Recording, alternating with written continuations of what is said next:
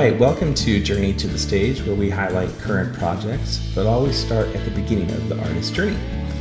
I'm Brian Fraser, and I'm so glad you've joined the discussion today. Before we get started, please considering sharing this on your uh, with your friends. Subscribe or follow wherever you tune in, and leaving a kind review or some stars is always appreciated. I'm excited to today to have as my special guest Isa Holliday, who is the lead vocalist and bassist for a band I absolutely love, Belgium's own Slow Crush. Slow Crush has a new album out called Hush, which I love. Uh, Isa, welcome to Journey to the Stage. Thank you for having me, Brian. Yeah, I'm glad this worked out. Now, you guys are touring the US right now. You're a long way from home. How is the tour going so far? Uh, it's it's a long tour, but um, yeah. uh, it's it's I mean it's as rewarding as it is tiring. Um, mm-hmm. And that makes it sound all all like a downer, but we're having an absolute blast. Um, honestly, we're we're just very excited to be back in the states. The enthusiasm and engagement that we're that we're seeing from the crowds is is amazing. So right now we're just we've just arrived on the west coast uh, in California, so we're playing San Diego tomorrow.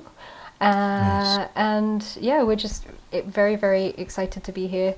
Awesome. Well, it's so cool. Well, I I discovered you guys back in 2019.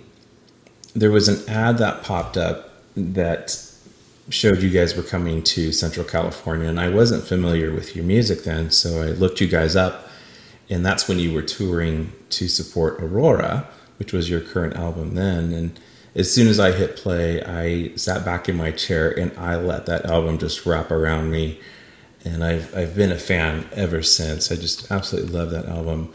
So as we go through our chat, we're going to play a couple songs from from the new album Hush and learn a little bit about the band. So share with us about how Slow Crush started and making music together. Um, well, we've just been a bunch of friends for forever. We've we've gone through a couple of lineup changes uh, since the band formed in about 20 like the end of 2015 2016 sort of uh, that era, that that time period but it was always started with a group of friends who had played music together in in various shapes and forms ever since high school and after Jelle and myself had been sort of out of playing music for a while, uh, we we just got in touch with our friend Steve, the drummer at the time, and Jan, the guitar player, um, wanting to try out something new. So we'd we'd all played in hardcore bands and punk bands for a long time, and we just wanted to try something a little different, go a little bit more sort of 90s inspired indie I suppose but still keep the the heaviness that we were that we were used to playing and combine that into what became Slow Crush. Now as you were growing up and developing your own musical tastes and things like what kind of bands were you into? I grew up partially in the UK and then I moved to Belgium when I was when I was in my formative years, I suppose. Um, okay, yeah, I was wondering where your accent was from. yeah, it was never really in the intent that I that my family would stay in Belgium for very long. So they they put me in a in a British school full of snobby British children. so um, so like my my my music taste was formed with whatever was popular in the UK at the time and not so much what was popular in Belgium, I suppose. So it was a lot of Britpop and, and indie. And I think for the guys, a little bit similar, but maybe more more punk and hardcore. But yeah, Smashing Pumpkins was, was always played, I think, in, in on all of our radios. Bands of that era. So yeah, Beastie Boys, Deftones, and all of that yeah, kind of stuff. Yeah, there was some great music in that genre back then. And, you know, I know in music, sometimes labels can be helpful, but also unhelpful. Mm-hmm. And I've read lots of descriptions of people trying to, I guess, come up with what your sound is. How would you describe the sound of Slow Crush? Yeah, that's a really tricky one, I think, because I, I think that I think it's it's evident that all of our different sort of musical backgrounds are brought forward in, in the style of music that we play and it makes it hard to, to kind of pinpoint a particular genre that, that we belong in. I think that the most evident, of course, or the the one that gets pinned on us the most is shoegaze because of the combination of soft vocals and the the wall of guitars and uh, and noise from from all of the effects that that um, yeah. go on in in the instrumentation. But there are a lot more elements that that come through. I find uh, that we we've sometimes been compared to the Melvins even. so yeah, that there is like the sort of threatening rhythm section, I suppose. The the drum and bass combined has a, a, a, a more substantial sort of doomy impediment to it that is perhaps not typical of of all shoegaze and then also we can we, we kind of have that dream poppy uh, style going on as well with the combination yeah. of the vocals the the etherealism so yeah it's just a, a whole heap of stuff and and in the end the the honest sort of genre that we're playing is just music that we enjoy yeah. so it doesn't really need a label in in our mind it doesn't need a label but of course right. um, yeah if somebody's just looking at a CD in a in a store or a vinyl on on a table, they they may need some more convincing to pick it up and actually spin it. we'll see, but in both for Aurora and Hush, the covers are very well done. So to me, cover art always means something. So hopefully that will be more compelling for people. So this is what I read on your guys' Bandcamp page, and I thought it was pretty well written it describes you guys, and maybe you wrote this, a compelling, abrasive shoegaze band dealing with the aesthetics of contrasting sounds, heavy like a gloomy dream, yet soothingly vibrant. The vulnerable, soft floating voice of Manchester's Isa Holliday underneath layers of grungy, shoegaze soaked noise pop, seeking shelter from a, we'll say, messed up world. yeah. I thought that was a pretty apt description for those. You know, a lot of people maybe aren't familiar with shoegaze um, mm-hmm. um, type rock. It is obviously very guitar driven with a lot of effects and the vocals. You're right that those high vocals kind of over the top, very swirling and and dreamlike. And I um I was describing Hush to somebody, and I said it's beauty, but with a ragged edge and I thought that was the best I could do to describe it because to me it's there's so much beauty there, but there is a little bit of a, a raggedness, a little bit of a, a, a, darker tone to it, which I love. I love that contrast. Yeah, yeah, absolutely. And I think just in in general, you you can't have you can't have happiness without sadness. You can't have light without dark, and it is mm-hmm. it is a balance that that needs to be found in in life, I suppose, uh, as well as in music. So, hmm. and I think that is that is what makes what makes our our music so encompassing. I think that also helps sort of draw the listener in and to be completely engaged what we're trying to to share with you. So very well said. So let's play the song Hush. It's the title track on the album of the same name, of course, and then we'll talk about it when it's done.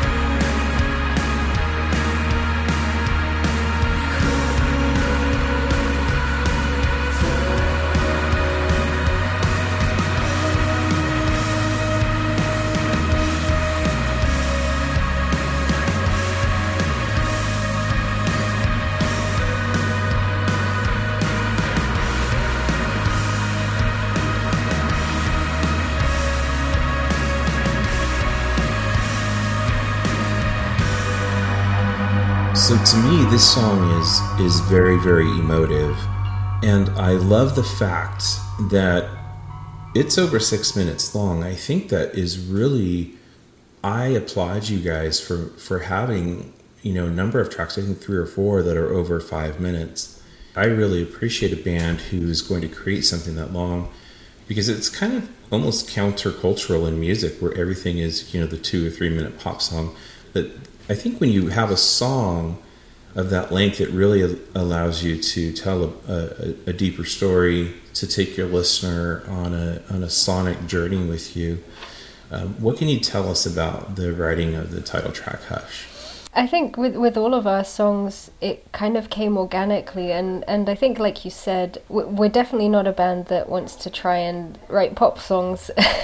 so the the three minute the three minute three minute pointer mark isn't uh, isn't something that we strive for, and I think you you also explained it uh, impeccably that it the the album the, the whole album hush was intended to come across as a story as a journey that we take the listener on. I suppose the the way that hush is composed is a a little bit like a sort of mini slow crush opera in a way. Mm-hmm. Um, I love that. It yeah. it does it does travel through a few different emotions, sort of bursting in when the vocals come in. The the the song sort of blooms open, and then and then s- softens down again to then burst open again. So it is a little kind of escape that we that we take the listener on. Well, even as as I've watched, I haven't seen you guys live yet, but when I watch you perform, like on the AB sessions, which I encourage everybody to check out, you can get them on the Bandcamp page. They're also on YouTube. The videos. It, as a performer, you really are lost in the moment are you feeling the emotion of those songs as you're performing them live? Absolutely. I think that is something that that has helped me a lot as a musician. I'm I'm not the most outgoing person in person. Uh, I've I've always been quite shy even growing up. It it is something that kind of gives me comfort to to go on stage and just sort of only think about the music I'm playing and and mm-hmm. not about the the emails that are waiting for me at work or uh, if I left the oven on or something like that. so I think that is just something that I've that I've learned over the years to just allow myself to to be completely absorbed in the music and and I think with the music that we play that is the only way to to really listen to it. I, I feel that like playing the songs live it is something that completely absorbs me and I do allow myself to sort of let go a lot more than I perhaps would do in a supermarket or something if somebody would come up and start yeah. talking to me so. Isn't that interesting how music can draw something so beautiful out of us? I i really do appreciate that. Now when it comes to writing do you guys write as a band uh, is it are you together just playing and letting things develop or kind of how do you approach writing um, most of the time, it is like an idea can be sparked from anywhere, and then uh, usually Jelle would would start working on that. So he would start sort of putting together a, a, a kind of light guitar demo, um, and then we'd get Freddie in to drum a simple sort of rhythm on that. Yeah, sometimes Jelle has something in his head already that he just instructs Freddie to do, but yeah, Freddie is a is a very talented drummer who can come up with some some crazy licks just off the top of his head. So I think that's where that sort of the chemistry combines to make the magic happen, I suppose, from just a silly little guitar melody or, or even like a, a, a melody hummed into an iPhone on the way to, to work or the gym or whatever. So that's where it really starts. Uh, we we have a, a very small kind of home studio where we try to record everything in like demo sessions um, and then we just start building up the layers from there and then finally top it off with the vocals at the end. So Jelle, he's really a master of guitar tone because in particularly in this style of music the tone of that lead guitar really kind of helps to set the the tone for the entire piece. Does he have to work at really developing the tone he wants or is it something that he's really quick at? Like how does he develop the tone that he wants to create for a song? He has the particular tone sort of in his head, I suppose, uh, of, of mm-hmm. what he wants to achieve, and I, I don't think I can count the number of pedals that have been switched out on his board since we started. We actually just uh, we, we met up with some people from Wal- Walrus Effects in Dallas. We bought a lot of pedals from them. one of one of which has already made it on the board for tour. Wow. A very big thank you to uh, Shirley from, from Walrus Effects for hooking us up with uh, with those pedals. So we're very excited to to try them all out. Now, in terms of your own musical journey, because you you do something that I cannot do. I cannot play the bass and sing at the same time. I, I can play my guitar and sing all day long, but the minute I try to play a bass line, it's like I begin stuttering. The two things just don't work very well. But for yourself, did you start playing bass first or did you start singing first? I grew up with a Filipina mother. so music was always was always around and I was always encouraged to to sing and play guitar from a very young age. So uh, I think my my parents actually bought me a very very small acoustic guitar before I could walk probably. Not that I can play guitar. my my dad taught me sort of you know the simple chords uh, from a young age and yeah my mum was always singing around the house we we had a karaoke machine one of Very the first cool. ones i was an only child so i was very lonely and had nothing else to do so after school i would sometimes just switch on the karaoke machine and, and sing whatever was on there. Um, as I mentioned earlier, I've always been quite shy, so to perform in front of a crowd was, was never really my huge interest.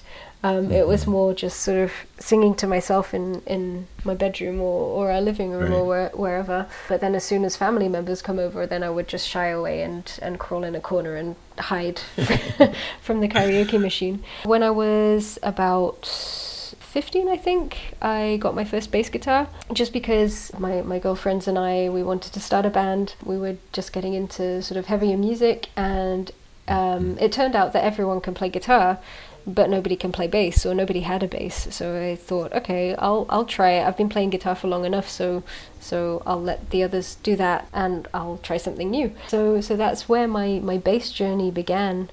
Um, Well, that's cool. But just so you know, you and Paul McCartney had the same journey then, because when he got with the Beatles, everybody played guitar. Somebody had to play the bass. So you are the Paul McCartney of your band. Well, and don't that- let your bandmates forget that. That that's not too bad a. Um, that, I'll take that as a compliment. yes, absolutely. now, in terms of singing, in some of your earlier bands, were you singing in those bands, or were you primarily focused on your bass playing? I was always the the little girl with the big bass hiding behind the bass cab. Um, so I was I was never singing. No, I left that for the people with the balls to do so. so yeah, Slow Crush was the first band that, that I that I ever sang in, and then in, in um, combination with playing bass, that was a, a, a huge sort of change in, in what I was used to. So yeah, I don't think I've ever been as nervous for a show as our first show a Slow Crush. But but yeah, that the, the absorbing music helped me through that as well. I just switched everything off and then just focused on on what I was doing on stage and then forgot that there were people standing in the crowd. So So, if you do happen to look out and see a face, is that a moment of, oh my goodness? Or do you just not let yourself go there? Are you just really that focused in the moment in the song, letting it kind of take over, so to speak? I'll say that yes. yeah, well, it depends what they're doing, of course. I guess so. It's true. Um, Fair enough. There, there was one time where I did not let myself get so absorbed in the music, and that was because our sound guy was actually picking a fight with somebody in the crowd, and so that was the moment that I threw my bass on the floor and went after them. But other than that, yes, I'd, I'd say that I'm pretty absorbed in the music to, to notice what's happening out in the crowd. Whoa. Is there video of this? I mean, wait, I've got to see this. No, and and I say our sound guy. It wasn't our personal sound guy. It was just a The house guy. Yeah, the house the house guy in Poland somewhere. Let's listen to another song from Hush. Um, you told me that I, I get to pick one, which um, I was so happy about. We're going to play the closing song on the album. Uh, we're going to listen to Bent and Broken. Let's give it a listen.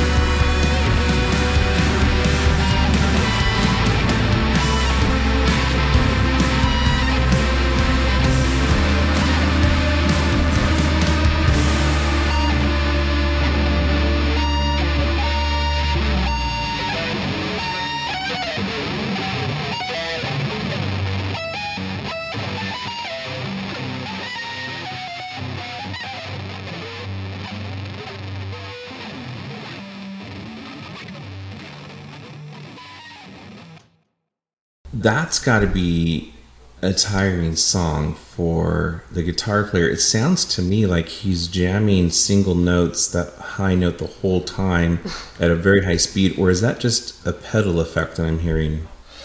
I Do you know what I mean? There's like a yeah, yeah. I think it is uh, just strumming. oh, but wow. yeah, we haven't we haven't played that one for for a while though. I, I would have to pay attention. To to the guitar players uh, the next time we play it. The, the lyric to the song is from the perspective of someone who seems to be, at least to me, calling for help.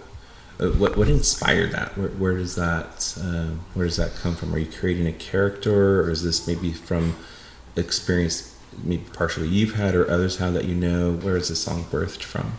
When we were writing and recording the Hush album, it was just before the whole pandemic madness. Most of it had already been sort of written up, but then when the pandemic hit and when everyone was in lockdown, we could really focus on sort of finalizing everything and uh, mm-hmm. writing a couple more songs or or building more of that story, connecting the songs together before hitting the studio. Because we were actually planning to hit the studio, I think that summer the summer of ah, 2020. Okay. But of course, that, that couldn't happen. So we had a little bit more time, and Bent and Broken was actually inspired by the George Floyd situation. Now, how does a Belgian band with a British singer get noticed in the United States? Is that is it tough to break into the U.S. market? I mean, but you guys have obviously you built a big enough audience to come and tour. How have you guys been able to do that to kind of grab the attention of people half a globe away? That's the million dollar question. We don't know ourselves. we we hmm. really honestly don't know because I mean we we just released our first EPEs and immediately we kind of got interest from people in LA. So we already had part time punks in LA contacting us, asking us to come out, and then the DKFM collaboration. So we had Greg from DKFM ask us to come out and, and play his festival Dream Gaze. And this was all when we just had like a, a four song EP released that was even sort of, it was recorded in, in my mind a, a, as a demo, I suppose, and just sort of shared around with some friends. So I think it was just really just passing it on to friends, and then friends passing it on to their friends, and then it, it sort of getting in circulation to reach the people who were really interested. Out of curiosity, if you guys could tour with any band, maybe as a you know as an opening act, who would you love to tour with?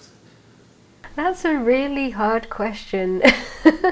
and yeah, I don't know. I mean, it, it's kind of, I don't know if I can really answer that because it's sort of a kill your idol situation, right? You don't, yeah, yeah, yeah. You don't want to sort of destroy the magic, I suppose. But I, I mean, I can I can just say like all the bands that we've toured with like along our journey uh, we've enjoyed every single minute of, of it and we have made sort of lifelong friends. Um, so I don't think there is like really a particular band that we're looking up to or or really sort of pining to to play with. We're we're all very very nice people and easy to get along with.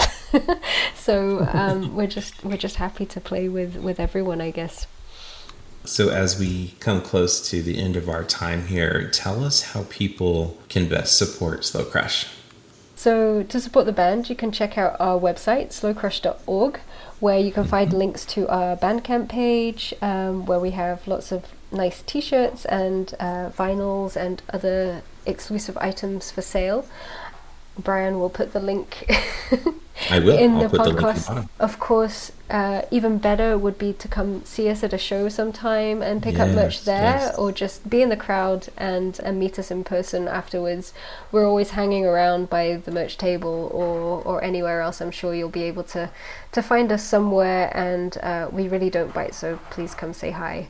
The website is great, and you mentioned the Bandcamp page. There is lots of great music uh, for people who don't know Bandcamp. It's just it's a storefront basically, in a place for bands to connect directly with their audience. So, highly encourage that, and all the links will be in the bottom. Okay, Isa. So before we go, uh, we're going to play a little game of word association. So I'll say a word, then it might be a phrase, And you have to tell me the first thing that comes to mind. You can't overthink it, but it has to be the first thing that comes to mind. Are you ready? I'm never ready, but it's okay. Yeah, let's do it. Are you nervous? Ah, you know. Right, you're gonna do um, great. You're gonna do great. Okay. Okay. So the first word, candy. So actually, I've not been eating a lot of candy on this tour. The only the only candy that we've had in the van are Twizzlers, but we've just been eating them to get rid of them because we don't like Absolutely. them too much. Um, so Twizzlers, I suppose. That's a good answer. Okay, next word, waffles. Belgian, of course. I know. Okay. I'm sorry, I had to. Liège, Liège waffles, they're to. the best waffles. But I'm vegans. What kind? Liège. So so waffles. There's a particular place in Belgium. In Mm-hmm. in French, the name of the town is or city is Liège, and in Dutch, Oh, the okay. name of the city is Luik. But the the type of waffles that they bake in that town, I suppose, are the best. Definitely check out Liège waffles if you can ever find them. Well, I'm gonna have to buy me a plane ticket and go try some of these. Okay, next word, beauty. Um, Black Beauty, the the horse. Oh, I like that. I like that. That one's more literal. I like that. Okay, here's your next one, music. That's all we're doing right now, so it's hard because it's everywhere. But Yeah. yeah. I mean, like, yeah, it's an embrace. So here's the last one. It's a phrase. You have to tell me the first thing that comes to mind. Are you ready? Oh, never. All right, here it is. Journey to the stage. Try not to fall over the cables. That is the wrong answer. You're supposed to say the greatest podcast ever. Okay, let's do that again. No, but I, I actually really love your answer because I've been backstage and seen cables everywhere, especially if you. Some people are great with cables, others are not, and they're always a tripping hazard for people that are not great with cables. So I can appreciate that. Especially people who are not great with cables or platform heels. so that's why. But the second answer that comes to my mind is the greatest podcast of all time. What? oh, you're awesome. Okay, so Isa, I cannot thank you enough for accepting my invitation to join me today. Thank you so much. Thank you very much, Brian. And uh, yeah, everyone check out Journey to the Stage. Thank you so much for that. I I hope continued success and growing a fan base for the band and I hope the rest of your trip is great and wish you guys safe travels. If you're able to swing by another gig anytime, then just let us know and we'll stick you on the guest list. Very kind of you guys. I appreciate that. And thank you everybody for listening. If, if you've enjoyed my chat with the beautiful and talented Isa Holliday, share this with your friends on social media so they can hear the great music of Slow Crush and get to know this podcast a little bit. You can check out my website at journeytothestage.com. Uh, I will join you on our next Journey to the Stage. For Jordan and Rachel Golding, that's a wrap.